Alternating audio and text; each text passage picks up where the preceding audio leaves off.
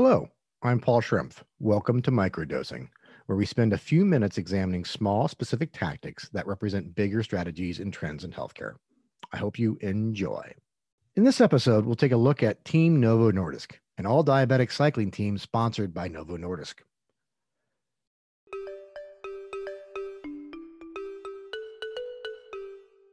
Normally in this podcast, I talk about new trends. However, from time to time, it makes sense to spotlight some tactics and strategies that have withheld the test of time and the best practices associated with it. One topic that has been well debated for decades is whether sponsorships are worth it.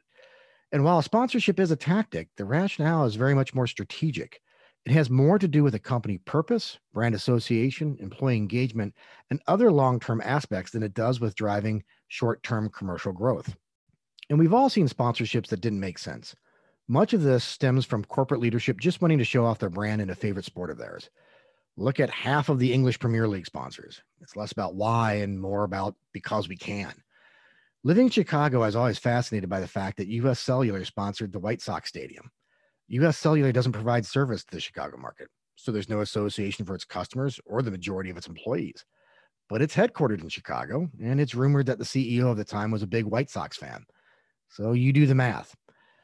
On the other side of the spectrum, you have Team Novo Nordisk, founded by Phil Southerland and Joe Eldridge to provide inspiration for people living with diabetes and an opportunity to compete at the sport's highest levels, and sponsored by Novo Nordisk for well over a decade now. The intent here isn't for consumers to see the team and immediately ask their doctor about Victoza.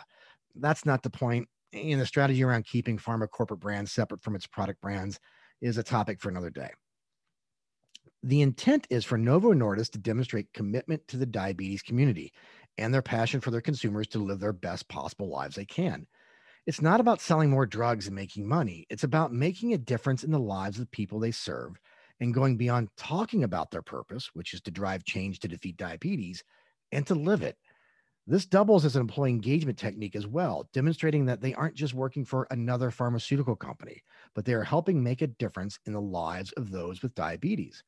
A good sponsorship shines a spotlight on your behaviors and how you want your company to be seen and associated with.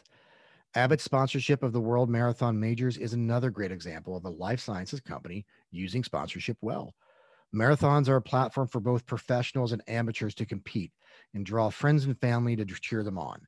Marathons are a great single day example of communities getting together to celebrate health and human accomplishment at all levels. And with Abbott making everything from baby formula to pacemakers, it makes sense.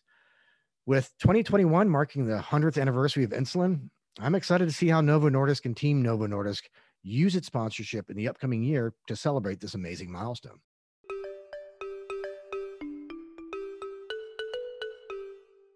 Thank you for listening to Microdosing. Please subscribe and give us a review.